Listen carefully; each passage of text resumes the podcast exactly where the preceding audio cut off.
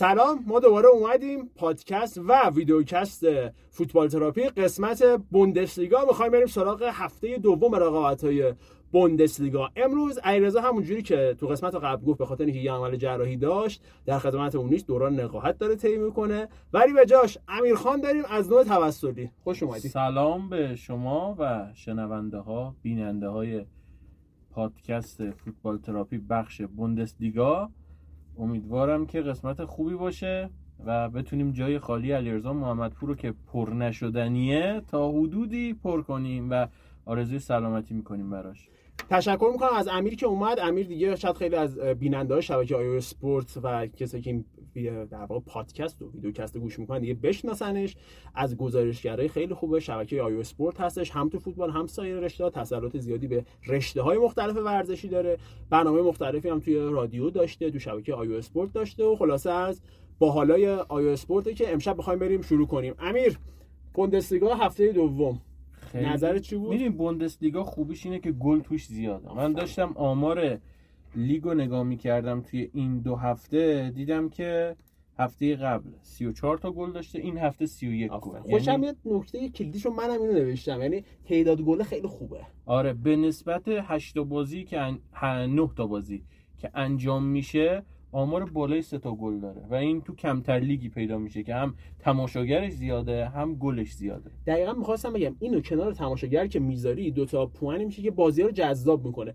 به نظرم بازی‌های وسط جدولی رو اگه بخوایم مقایسه کنیم، فضای بازی بوندسلیگا انصافاً فضای جذابیه تو لیگ‌های اروپایی. شاید مثلا تو اسپانیا، ایتالیا دو تا تیم میانه جدولی بازی کنن اونقدر جذاب نشه، ولی بوندسلیگا برخلاف ظاهرش که شاید خیلی زرق و برق نداره و خیلی بهش توجه نمیشه، از این نظر لیگ جذابیه. اما بریم سریع شروع بکنیم.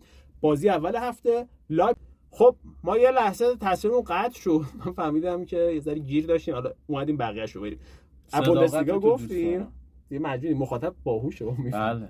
بعد رسیدیم به بازی اول، لایپزیش 5 اشتوتگارت 1. اشتوتگارتی که بازی قبل خودش 5 تا زد، تو این بازی لایپزیش بهش 5 تا زد و نشون داد که کیفیت بالایی داره. اون ستایی که به بایر مونیخ زد اتفاقی نبود. آه. چون بعضی از طرفدارای بایر میگفتن شما چه جوری مثلا به لایپزیش باختین که هفته اول به لورکوزن باخته. الان نشون داد که نه، تیم دست خوبسته نیست. نه، انصافا تیم خوبیه. یه چیزی که برام جالبه امیر، لایپزیش مهره‌های زیادی ما هفته پیش صحبت کردیم از دست داد، از ستونای اصلیش هم از دست داد. تو با این بازیکنای مثل گواردیول، انکونکو و سایر ستاره هایی که داشت و اومد یه سری بازیکن جدید کمتر شناخته شده خرید، مثل ژاوی سیمونز، مثل اوپندا و الان تیم قشنگ داره میشینه بازیش. فکر کنم خیلی خوب تونست جایگزین کنه، یعنی هم باهوش خرید کردن هم داره خوب از اینا بازی میگیره. مارکو روزه معمولا این ویژگی تیم‌های استعدادساز همینه، چون یاد گرفتن دیگه به قول شما میان بازیکن پرورش میدن، بازیکن‌ها میرن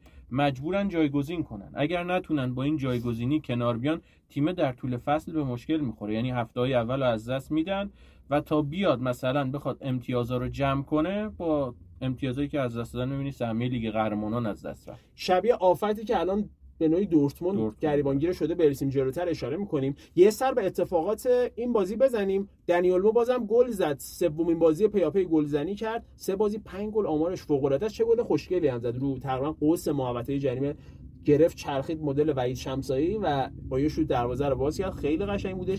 راجب گلای بازی اینو بگم که همه مدل گل زدن. شما هایلایت بازی رو نگاه کن، شوت پشت 18 دارن، تو 18 دارن، ارسال از جناحین دارن و واقعا نشون میده که تنوع تاکتیکی بالا توی لایپزیش وجود داره و این میتونه توی بازیایی که مثلا کنارها رو میبندن به کمکشون بیاد، با شوت زنی اولمو یا سایر بازیکن‌ها بتونن دروازه رو باز کنن. اما روند بازی رو مرور بکنیم. جالبه بازی رو اشتوتگارت بهتر شروع میکنه و چند تا موقعیت داره و گل اول هم اشتوتگارت میزنه. اصلا شاید اول بازی رو آدم ببینه فکر نکنه آخرش این نتیجه اتفاق میفته و اشتوتگارت جلو میفته. بازی بعد 1-1 میشه. یه اتفاق خیلی عجیب و غریب میفته، تو 13 دقیقه 4 تا گل اشتوتگارت دریافت میکنه و عملا یهو میپاشه. قبلش یه اتفاقایی میفته، مرور بکنیم چیه. من اینجا یه نوت نوشتم. نوبل نیمه اول یه تک به تک هنریش میگیره، تک به تک خوبی هم میگیره. نوبلی که بایرن قرضش داد و شاید برای بعضی سوال بود تو این شرایطی که بایرن انقدر دنبال دروازه‌بان چرا نوبل مثلا قرض داد، اون موقع تخمینش این بود که نویر زودتر میرسه. به هر حال بعضی این انتقادو میکنن که خب نوبل رو نگه می‌داشتین دیگه. بعد واکنش مانوئل نویری هم داشت، اینا که توپو با یه دست اینجوری میزنه، یعنی عملاً همه چی داشت خوب پیش میرفت تا اینکه یه سوتی خیلی بد مرتکب میشه. دقیقه 52 میاد روی در واقع پاس عقب و بشوت، هنریش میاد روش پرس میکنه، میکوبه به هنریش، توپ میره تو گل. آخه این چیزا توی بازی‌ها به مرور به وجود میاد، یعنی این پرس رو ما دیدیم از تیم لایپزیش. نمیشه ایراد گرفت از نوبل. شاید اگه بازیکن‌های دفاعی خودشون رو آزاد می‌کردن، میومدن بهش نزدیک می‌شدن، اون گزینه‌های پاس بهتری داشت و اون رو انتخاب نمی‌کرد. من اینجا بخوام باهات مخالفت کنم، چون میگم دروازه‌بان حرفه‌ای فقط نباید شوت به جلو بلد باشه. اصلا ریسک کن، این هنر تو بدونی کجا تم به یه کرنر بدی، با یه مثلا ضرر انقدی جلو یه گل خوردن رو بگیری. این گل و این سوتی رو داد، از نظر روحی یه ذره به هم ریخته بودش. دقیقاً یه دقیقه بعدش یه سوتی دیگه داد که گل خوردن، فقط شانس آورد که گل آفساید اعلام شد قبلش. یعنی اینجا به بعد عملاً به نظر از نظر روحی روانی فرو ریختش نوبل و به خاطر اون گل خود اشتوتگارت هم خیلی متزلزل شد و این شد آغاز این که اون اتفاقا رخ بده و بیاد توی یه 13 دقیقه 4 تا گل بخوره و عملاً اصلا بپاشه. گلا رو که زدن، هنریش زدش، اولمو زد، اوپندا بازیکن جدیدی که گرفتن زدش، چقدر هم خوب دومین گلزنی تو بازی متوالی رو داشتش. کمپل و سیمون زن زدن، یعنی تازه وارداشون هم خوب کار کردن، تازه واردایی که اومدن جانشین یه سری فوق ستاره به سطح نسبت به سطح لایپزیگ شدن، بازیکنایی مثل گواردیول، انکونکو، کسایی که این تیمو ترک کردن. لایمر هم همینجا بود دیگه، کنراد لایمر. آره و نکته جالب توجه اینه 5 تا گل 5 تا بازیکن متفاوت یعنی متکی به یه بازیکن نیستن. حالا توی بازی بعدی راجبش صحبت میکنیم، بازیکن داریم میاد توی بازی 2 تا گل میزنه واسه تیمش، 3 تا گل میزنه، ولی توی لایپزیگ این کار تیمی خیلی خوب شکل میگیره. از اولمو گفتی، اوپندا گفتی، ولی نمیشه از ژاوی سیمونز نگیم. ژاوی سیمونز 2 تا پاس گل داد و یه گل زد تا شاید بهترین بازیکن تیمش باشه توی این بازی. تو یه سری از سایت‌ها اتفاقا اونو به عنوان بهترین بازیکن انتخاب کردن. اشتوتگارت هم یه مقدار خلأ در واقع واتارو اندو کاپیتانشون که به لیورپول رفتش احساس میشد. خب خیلی نقش مهمی داشت تو تیمشون، حتی بعضی از اسطورهای باشگاهشون گفته بودن که اصلا خیلی سخت بوده براشون کنار اومدن با این انتقاله و به این ترتیب لایپزیگ یه خط و نشون جدی کشید برای مدعیان این فصل. حالا یه نکته جالب‌تر داره این بازی، امید گل. یعنی شما وقتی میبینید تیم 5 گل زده انتظار داری حداقل امید گلش 2.5-3 باشه.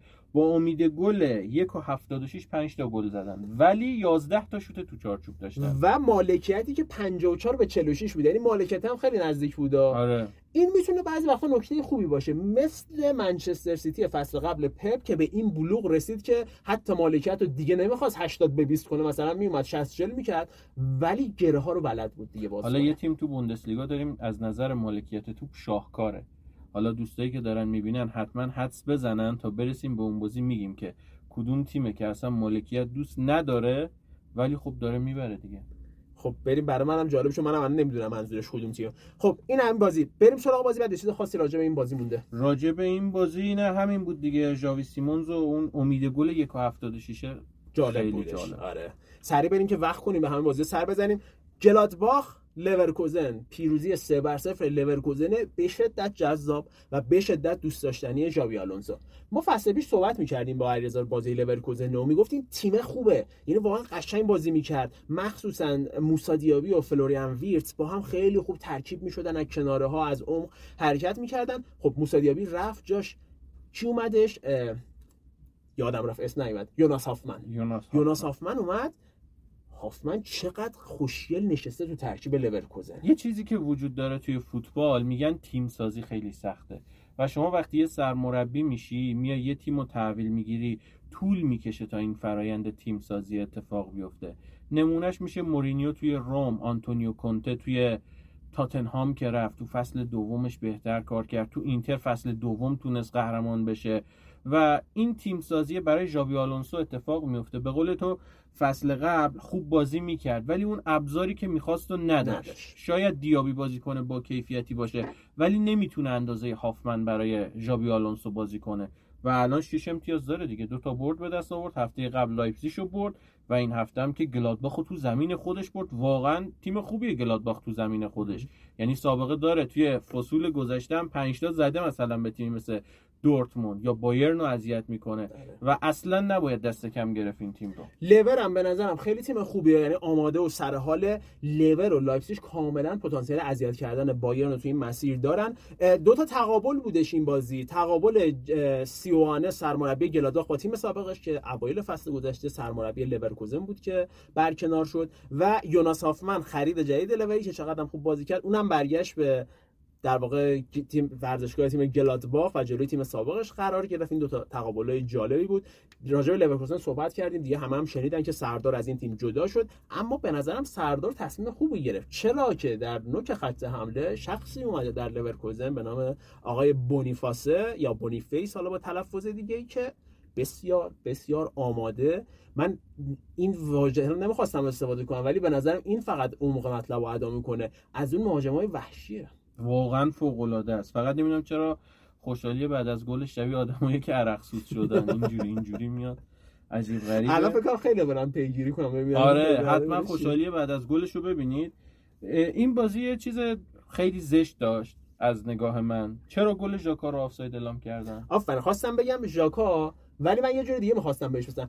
اولا چه گلی زد؟ اصلا داوری که همچین گلی و آفساید اعلام میکنه، حتی اگر آفساید باشه به نظر من صلاحیت داوری نداره. زیباییش این بود که ندیده. آره. گله برای کسایی که ندیدن، یه توپ رو ریباند میاد پشت محوطه، تقریبا همونو سرضرب ژاکا میذاره پشت توپ و توپ میخوره به پایه تیر، میره تو گل. اصلا عجیب و غریب زیبا. فکر کنم به خاطر صحنه قبلیش که سانت کردن یه بازیکن تو آفساید بود، آفساید گرفتش. اتفاقا همین رو بهونه کنیم بگیم که یکی از دلایل موفقیت لورکوزن به نظر میاد که قطعه گم شده پازل تاکتیکی ژاوی آلونسو گرانیت ژاکایی بوده که با اومدنش از آرسنال خیلی خوب تونسته اون وسط زمین رو جمع کنه. لوتارو ماتئوس یه صحبتی کرده و گفته که دقیقاً ژاکا شده محور تیم لورکوزن، اون وسط خیلی خوب داره بازی میکنه و حتی این باعث شده لور و ماتئوس وضعیتش رو از بایرن بهتر بدونه. به خاطر این داستانه باورت نشه، همین الان می‌خواستم حرف ماتئوس رو بدون اینکه بشنوم بگم. اینجا هم نوشتم که استاد بازی بلند لورکوزن، یعنی یه سری پاسای قطری میدن، بیشتر این پاسا رو تو فوتبال ساحلی می‌بینیم، بهش میگن پاس پرچم. پاسه میره پشت دفاع، کاتبک میکنن، توپ رو میزنن تو گل. تازه یه دونه شوت هم همین بونیفیس زد که از بالای دروازه بیرون رفت. و کیفیتی که من از لورکوزن دیدم واقعا در حد یه مدعی بود، چون تا دقیقه 55 آره دیگه 55 60 بازی گلادباخ حتی یه پخ هم سمت دروازه لورکوزن نکرد. قشنگ خیمه زده بودن رو دروازه اونا، گلاشون رو زدن، بعد طبیعیه دیگه میکشن عقب و یه دو سه تا حمله روی شروع مجدد و اینا تیم چیز داشت، گلادباخ داشت. یه دونه رو پلا زد، یه شوت پشت 18 بود، یه دونه کورنر هم زدن که یه کمی خطرناک شد، ولی بازی کامل دست لورکوزن بود.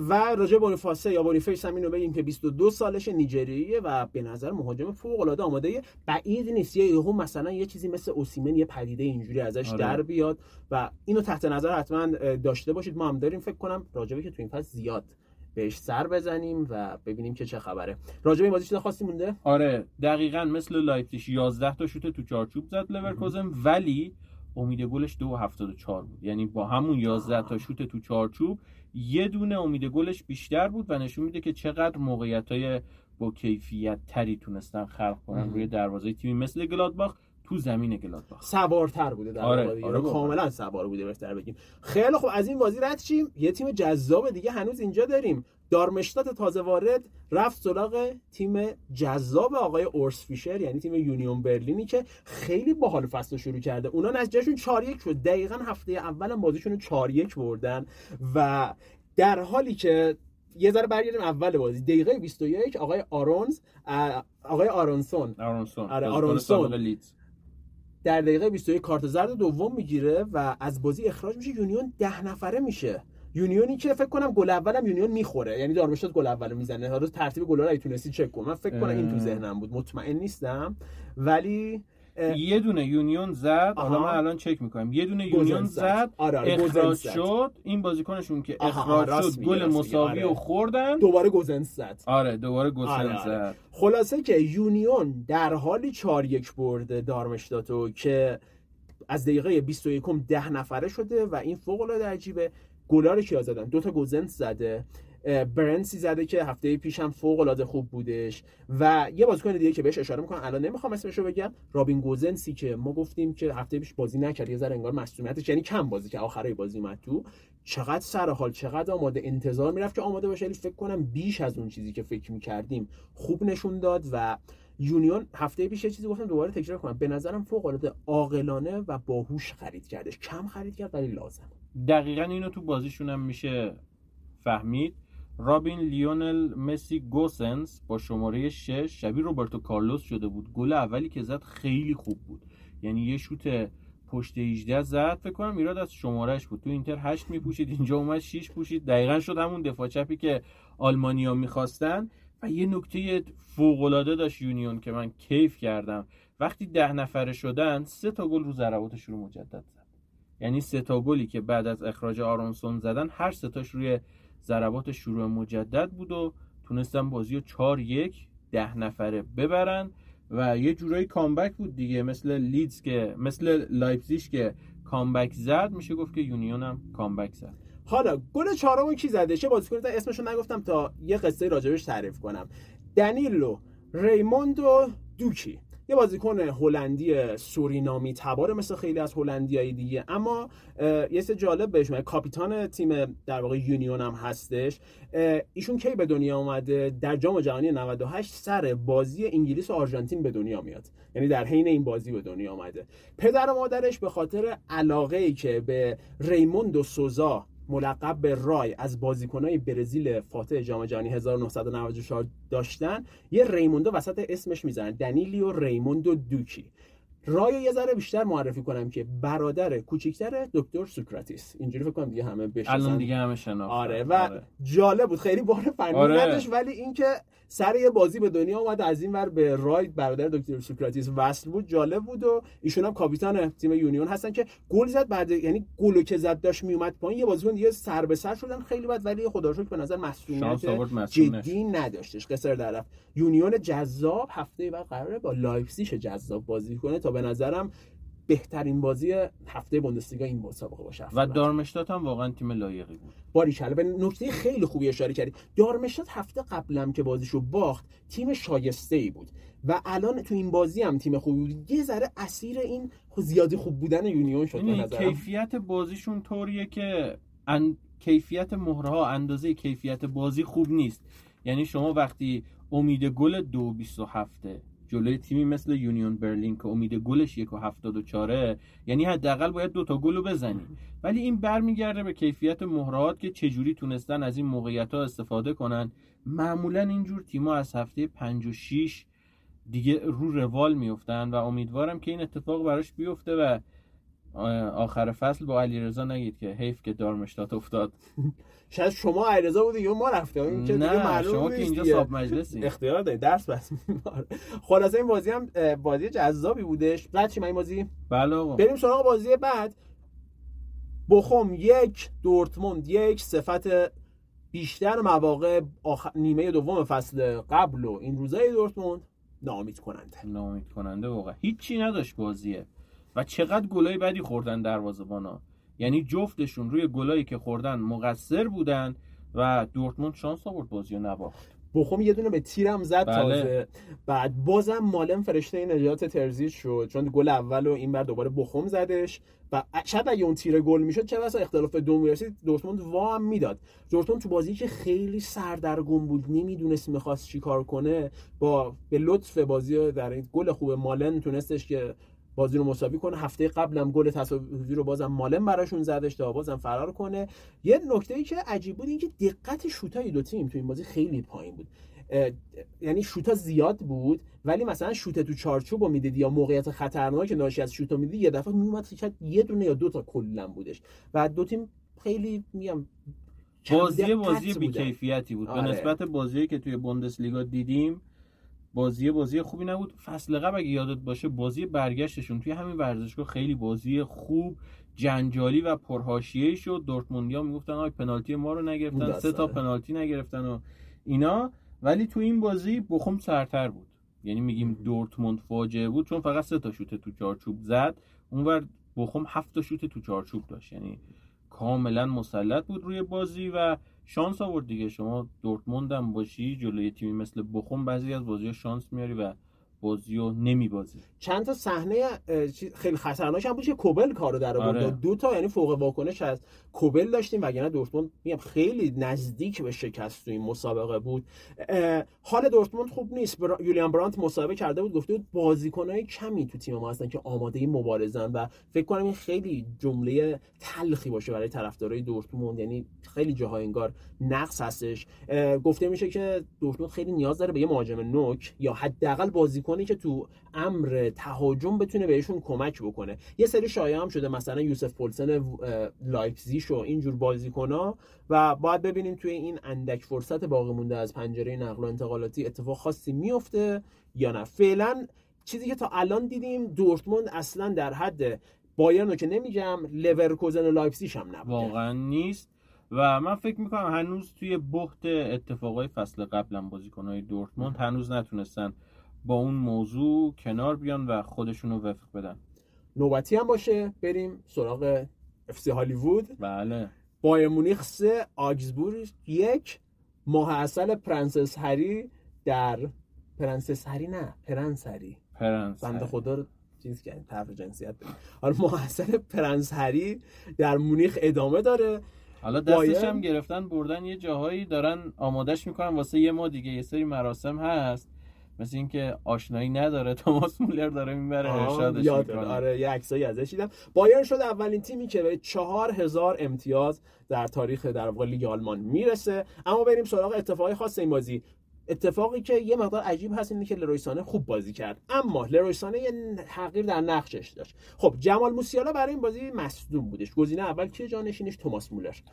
ولی عجیبه توماس مولر هم روی نیمکت بود، چون توخل اومد یه تغییر تاکتیکی داد. در واقع اون در جناحینش به عنوان وینگر گنبری و کمانو گذاشت، وسط اومد سانه رو گذاشت. سانه‌ای که معمولاً وینگر، اومد جایی که توماس مولر یا حالا جمال بازی میکنه، جلوی گورتسکیمیش بازی کرد و بازی خوبی هم انجام داد. منتها فعلا خیلی خیلی زود تجربه میگه زوده که بخوای به سانه امیدوار بشی، چون معمولاً یا 2 تا 3 تا بازی خوب میکنه دیگه، بقیه فصلو از در واقع خوب بودن خودش خارج میشه. من هر بار سانه رو میبینم، چون اون بازی رو اینجا داشتیم میدیدیم با بچه‌ها، هر بار سانه رو میبینم خوب بازی میکنه دقیقاً یادتون میافتم که درود بیکران میفرستادی بر لروی سانه. من دوستش دارم، واقعاً بازیکن با کیفیتیه، فقط سرمربی باید بتونه ازش بازی بگیره و این دیگه برمیگرده به توماس توخل که دوستش نداره. و به طور عجیبی چالش هر سرمربی از 2020 که ایشون اومده این بوده که بتونه از این بازی بگیره و نتونسته. بابا خب حتما مشکل بازیکن هم هست که نمیتونه بازی بگیره باشه.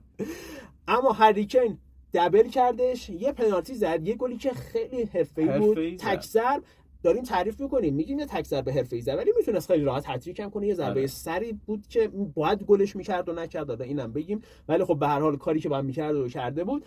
یه چیزی تو بایرن به نظرم در حال اتفاق افتادن به نام تأثیر هری کین. اتفاقا چجوریه؟ اینه که بازیکن‌ها یه ذره به خودشون اومدن، یه ذره جمع و جور دارن میکنن خودشون رو. مثلا سرژ گنبری داره بهتر میشه، میپره سر میزنه. من یادم نمیاد آخر بار کی ضربه سر زده بود به سمت دروازه گنبری. احتمالاً زمان فلیک بوده، چون فقط اون موقع خوب بوده اشاره. و انگار که این تعریف و تمجیدایی که از طرف چه مسئولین، چه کارشناسا، چه حتی خود بازیکن‌های بایرن داره هری کین میشه، یه ذره اینا رو به خودشون آورده که دیگه تموم شد از این که شما هر کاری دوست دارین. یه ستاره اونجاست که همه با اون میخوان مقایستون کنن. و یه اتفاق خوبه دیگه، این مچ شدن خوب دیویس با کین برای ساختن براش، پاس گلای زیادی که داره ارسال میکنه. یکی از انتقادایی که میشد این بود که به توخیلی بود که انگار نمیتونه خوب از آلفونسو دیویس بازی بگیره، ولی میبینیم که تو شروع این لیگ داره آلفونسو دیویس خیلی خوب بازی میکنه، پاس گل خوب میده، بوندسلیگا است. آره پاس گلای خوبی میده و اتفاق خوبیه به نظرم. راجب تاثیر هری کین گفتی، ولی یه بازیکن دیگه است تاثیرش از هری کین خیلی بیشتره، دلیخت. تا اومد تو زمین بایر گل خورد، یعنی کیم اینجا رو آورد بیرون، دلیخت آورد تو، کلیشیت از دست رفت. یه گلی خوردن در واقع که هم میتونم بگم روش دلیخت مقصر بود، هم اگه اشتباه نکنم کنراد لایمر بود زمانی که خواستن در واقع بازیکن دیر بزنن رو. اشتباه این دوتا بودش که دروازه بایرن باز شد. دلیخت بسیار ناراضیه از اینکه کم بهش بازی میده. حالا شاید هم از بازی بعد خودش بوده ها، چون بعد بازی با هیچ کدوم خبرنگارا مصاحبه‌ای نکردش و خیلی حالا بی سر صدا رد شد رفتش. یه چالش دیگه که بایرن داره داستان پاوارده، بنجامین پاواردی که داره خودشو میزنه به در دیوار که بایرن بره به اینتر. بایرن گفته تا جانشینش رو پیدا نکنین. حداقل تا الان که ما داریم سه‌شنبه شب این برنامه رو ضبط می‌کنیم هنوز انتقالش قطعی نشده. بایرن دنبال جانشینی هست که گفته میشه با چالوباه داره با باشگاه چلسی مذاکره میکنه و تو به عنوان یه طرفدار چلسی بگو که به نظر این خوبه یا نه، می‌خوایم میدیم بیاد. خب پس منتظرن که ردش کنم بره. و اریک دایر هم حتی لینک شده و به این ترتیب بعد ببینیم به نظر میرسه پاوارد میره، یکی از اینا هم میره. آره دیگه وقتی نخواد بمونه اصلا موندنش هم فایده نداره و همون چالوبا به نظرم گزینه بهتریه، هم مدافع جوونیه با کیفیته و هم از اون کاروانسرای بازیکنای شما یه نفر کم میشه. البته الان دیگه کاروانسرا نیست، واقعا یه مقداری هم دست پوچتینو بسته است، ولی خب به هر حال کار بایر رو به نظرم راه میندازه و این ارزش کیمینجا رو باید به نظرم طرفدارای بایر بیشتر بدونن. خیلی مدافع خوبیه و میگم ارزششو نشون داد وقتی رفت بیرون. دلیخت اومد انقدر سریع وقتی تیم گل میخوره، نشون میده که چه مدافع با ارزش و با کیفیتی تیم ملی کره جنوبی داره. بعد اینکه خبر انتقالش اومد کیم، فکر کنم خانم چیز بودش فرنوش جعفری، یه دونه دیدم در واقع با این تیز زده بود که خرید عاقلانه، بسیار عاقلانه باید و به نظرم خیلی تیتر خوبی رو براش در نظر گرفت. آخه ما همیشه دنبال اینیم که بازیکن‌های اسم و رسم دار بخریم واسه تیممون، ولی بعضی موقع هست یه سری بازیکن‌ها وقتی میان تو قالب کار تاکتیکی قرار میگیرن اونا خیلی بازیکن‌های خوبی میشن. مثلا بایر جز اون تیمایی که خیلی خوب از پایه خودش استفاده میکنه، از آکادمی استفاده میکنه و به نظرم حالا این خرید خوبی بود. آره خرید خوبی بود. چند تا چیز سریع بگیم. آقای توخل امشب در تاریخ 29 آگوست که ما داریم صحبت می‌کنیم تولد 50 سالگیشو داره جشن میگیره. یه مقدار شاید خوابش تلخ بشه چون یه واقعیتی رو تو هفته گذشته فهمیدی، این که در نقل و انتقالات بایرن تاثیر خاصی نمیتونه داشته باشه. بلایی که سر مربیان قبلی از بزرگ تا کوچیک اومده، شاید یه ذره فقط این وسط پپ بودش که حق وتو داشت، بعد اون حتی هانکس، آنجلوتی و فیلیچ اصلا همین قضیه رفت. آره اصلا اینجور آدمی نیست که بخواد دخالت کنه. توماس توخل خیلی مربی منعطفیه، اینو توی چلسی هم داشت، یعنی آبرامویچ می‌خرید، تادبولی اومد خرید، ولی خب از نظر نتیجه دیگه یه زمانی به مشکل خورد. آقای تادبولی دنبال امپراتوری خودش بود و اینا، می‌خواست بگه که مثلا توخل نیست، این منم که می‌خوام تیمه رو بسازم و ساخت دیگه. آره و چند تا شایعه نقل و انتقالات دیگه هم هست، مثل اینکه گفته میشه دینا میخوان که گراونبرخو مبادله کنن با اسکات مک‌تامینی منچستر یونایتد. خیلی به کار میاد. گراونبرخ هم به نظرم خوبه، اوناست که بره جای دیگه قطعا خوب بازی میکنه، این عیناست که میگن حیف. من نمیدونم، من یه چنین حسی راجعش دارم. خب بعضی بازیکن‌ها هستن بازیکن‌های خوبی ان ولی به فوتبال شما نمیخورن، خیلی هم فرصت ندادن بهش. یعنی من اینو اتفاقا داشتم با پارسا صحبت میکردم، گفتم شما وقتی میخوای ببینی تیم خوبیه یا نه، با بهترین ورژن تیم خودت مقایسه کن. یعنی بایرنی که میاد قهرمان اروپا میشه چه بازیکنایی داره، چه هافبکایی داره. آیا گراونبرخ میتونه مثلا در حد تییاگو باشه واسه شما؟ قطعا نمیتونه. ولی اسکات مک‌تومینای یه هافبکیه که هم فیزیکیه، هم شوت زنه، هم خیلی خوب درگیر میشه و واسه فوتبالی که توماس توخل میخواد ارائه بده یه هافبک کاملا ایدئاله. توخل هم که ازش پرسیدن که پست شماره 6 میخوای یا نه، گفته 5 بار گفتم دیگه نمیخوام خیلی چیز کنم، خودش فهمیده دیگه، باشگاه تن نمیده بهش. بعد مادن نویر بچهای پیج میاسمه تیتر قشنگ زدم، گفتم پس از تصادف با کوه یخ و اولین تمرین برگشت. واقعا در ضمن اشتقاصه دیده شد. آره بعد اون تصادفی که واقعا میتونم بگم اثر چیز داشت، پروانه‌ای داشت، سر خیلی این وسط بریده شد و خیلی اتفاقا افتاد تا در اثر اون نتایج اون اسکی رفتن ایشون در صفحه پنکه و برگشت اولین تمرینش رو انجام داده. این وسط دنیل پرتز هم بایرن جذب کرد تا در کنار اسفنولراش یه دروازه‌بان برای دروازه‌بان دوم داشته باشه. اما بریم سراغ مصاحبه کارل هاینز رومینیگه دوست داشتنی بایرنی‌ها. یه مصاحبه کرده بود، گفته بود که با اومدن هری کین سلسله مراتب به بایرن برگشت و بازیکنایی بودن تو این 1-2 سال که نتونستن اونجوری نقش رهبری و مسئولیت پذیری رو دوششون بکشن. بعضیا میگن طعنه بوده به یوزوآکیمیش درستش اینا. اصل بعد وقتی رفت بارسا من که خیلی دوستش دارم، ولی هنوز تو این بین علما اختلافه که واقعا نظرش یعنی به کیمیش داشته میگفت یا نه. بعضیا میگفتن نه این برداشته که یه عده‌ای دارن. در هر صورت گفته که اومدن هری کین خیلی کمک میکنه به بازگشت سلسله مراتب بایرن و بودن چند بازیکن رهبر. مثال زده مثلا تیم 2020 رو که مولر بوده، نویر بوده، آلابا بوده و چنین بازیکنای قدیم. به هر حال بایرن این مدلیه که بازیکنای قدیمی و ستاره‌اش نقش مهمی رو تو هدایت در واقع رختکن و اوضاع تیم دارن. بعضی وقتا هم اینا بخوان مش بدونم بدجوری مش میدونن.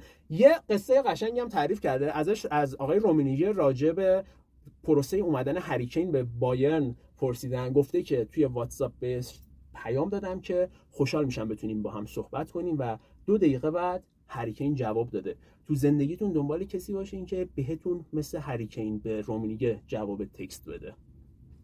خیلی جمله سنگینی بود، یعنی منتظر بودم مثلا واسش نوشته باشه سلام بیداری، اونم گفته آره بیدارم میام میخوامتش. حتی من میگم اتفاقا یه دلیل دیگه هم داشته، این که هری کین چرا زود جواب داده چون اونم بعد نگشت اولش راجع به پوششش سوال کنه. این چقدر زیبا گفته خوشحال میشم باهات صحبت کنم. شاید هم به خاطر این بوده نخواسته چیزی روشن کنه دیگه. واتساپ مستقیم میزنن میان دیگه، ما اگه دیر جواب میدیم چون باید وصل بشیم از ما نگیرید. ولی دو طرف حرفه‌ای بودن قشنگ بوده. یه حالا از بحث طنزش بگذریم، یه چیز خیلی جالبم بوده. گفته من با کین که صحبت می‌کردم ماجرای انتقال خودم به اینتر رو گفتم من توی بایرن داشتم پادشاهی می‌کردم و همه چی رسیده بودم و نیاز به چالش جدید داشتم. ببین رومینیگه تو بایرن خیلی جایگاه بالایی داره و یکی بعد از ماجرا افتضاحات کان و همیدزیش همه میگفتن رومینیگه برگرده. شاید از دور بگن خب یه مدیر دیگه بیان. اینجا نشون میده چرا رومینیگه اینقدر وزن داره. شاید چه بسا من میگم با همین دیالوگ تونست خیلی رو هری کین تاثیر بذاره. چی داره میگه؟ کسی که 2 تا توپ طلا برده داره میگه که هری کین من اینجا بودم، شبیه تو بودم، ولی از بایرن رفتم تا بتونم برم اونجا تجربه جدید بکنم. از بایرنی که توش دیگه تو اوج بودم، همه هر چی می‌خواستم داشتم، رفتم اونجا. دقیقاً شبیه داستان هری کین. ببین بعضی موقع هست که علم در مقابل تجربه کم میاره و من فکر می‌کنم تو مدیریت هم همینه. یعنی شما یه مدیر موفق با تجربه رو میتونی خیلی بالاتر از یه مدیر موفق کم تجربه اما با سواد ببینی، چون یه سری چیزا هست شما هیچ کجا بهت یاد نمیدن که بخوای یاد بگیری. در طول کار به مرور زمان اینا رو پیدا میکنی و رومینیگه با توجه به تجربه‌ای که داره خیلی از بازیکن‌های بزرگ آورده به بایر مونیخ و طبیعتاً هری کین نمیتونیم بگیم بزرگترین نقل و انتقال تاریخ بایر مونیخ بوده، شاید گرونترین باشه ولی بازیکن‌های بزرگتری بودن که از تیم‌های مختلف اومدن به بایر مونیخ و باید بهش احترام گذاشت دیگه. این تجربه خیلی میتونه کمک کنه در ادامه به بایر مونیخ. حتی میخوام اینجوری بگم بیایم تعبیرش کنیم، خود اون تجربه یه دید جدید از علم به اون آدم میده. یعنی چیزی که تو کتاب ننوشتن اون میره تو اون کف هارویم بازار، کف یعنی زمین اینجا خامه. آره اینجا کف زمینای چمن زابمر اشتقاسه میره حس کرده یاد گرفته. خب راجع این بازی وقت داره تموم شه، سری میخوایم بازیه که یه مقدار کم اهمیت‌تر بودن سر بزنیم. چیز خاصی راجع بایرن و بازی بایرن در واقع داری؟ نه، همین که تیمه داره جا میفته به نظرم خیلی خوبه و بوندسلیگای جذابتری امسال میبینیم. حالا چند تا تیمم موندن که راجبشون حرف بزنیم، حتما خیلی تیمای خوبه با کیفیتی هم. تونتون بریم چون وقتمون هم داره زیاد میشه. قول داده بودیم تو 30 دقیقه ببندیم ولی یه کوچولو میزنه بیرون. تون بریم. فرایبورگ 1 برمن 0. تیم دوست داشتنی کریستیان اشترایش تونست یه ورد اقتصادی دیگه به دست بیاره با گل دقیقه 96 ماکسیمیلیان فیلیپ. یعنی گذاشت که هم بزرگوار گل زد که تیم بازی رو در بیاره. برمن یه تیر هم زده بود که شاید اینجا بیشتر بهشون فشار بازی هم نسبتاً برابر بود. توی این 2 هفته‌ای که گذشت یا آمار بگم، توی این هفته فقط برمن و گلادباخ گل نزدن، یعنی بقیه تیم‌ها حداقل یه گل رو تونستن بزنن.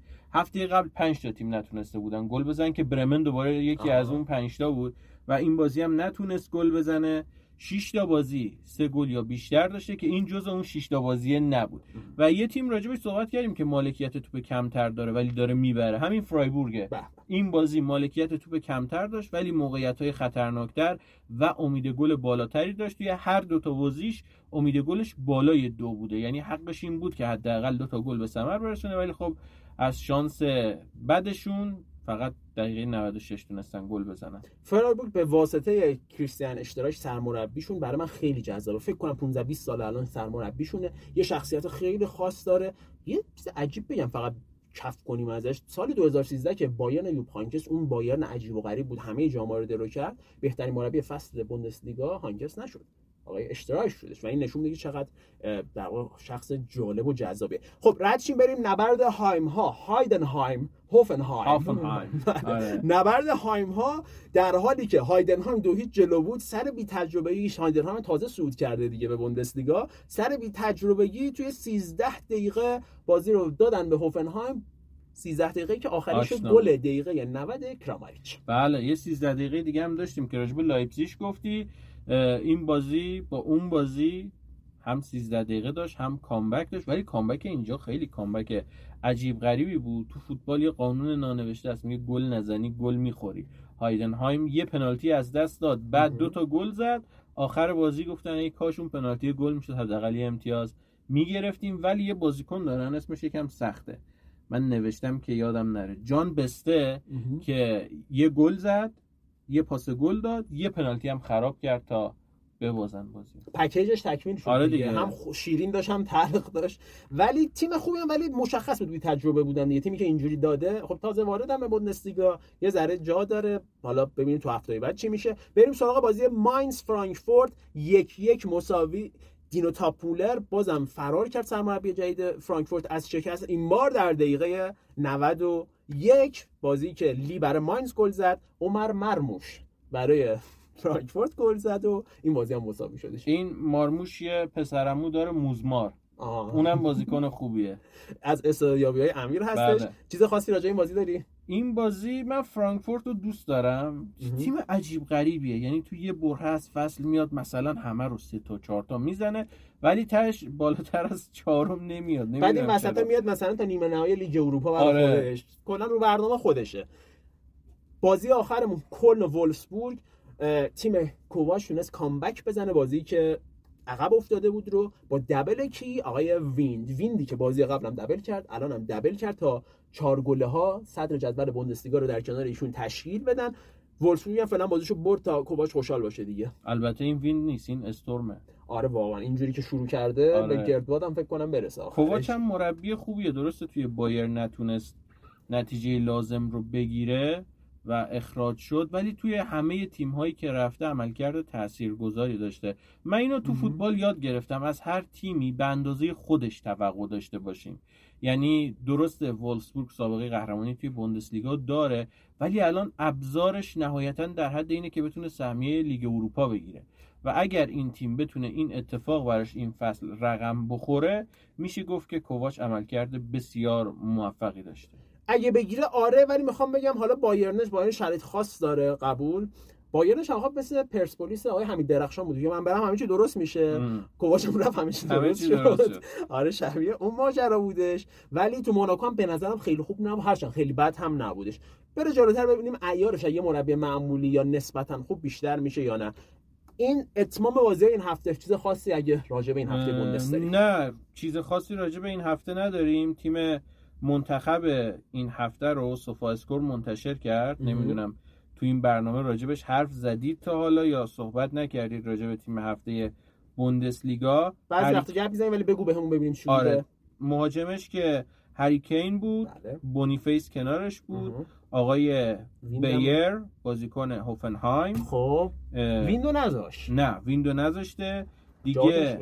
بسته همون بازیکنی که راجبش صحبت کردیم، ویرتس، ژاوی سیمون، یورانوویچ، اون دوستتون که بازی 2 تا پاس گل داد یورانوویچ. آره. یکی جدیده. این دوخی، دوکی.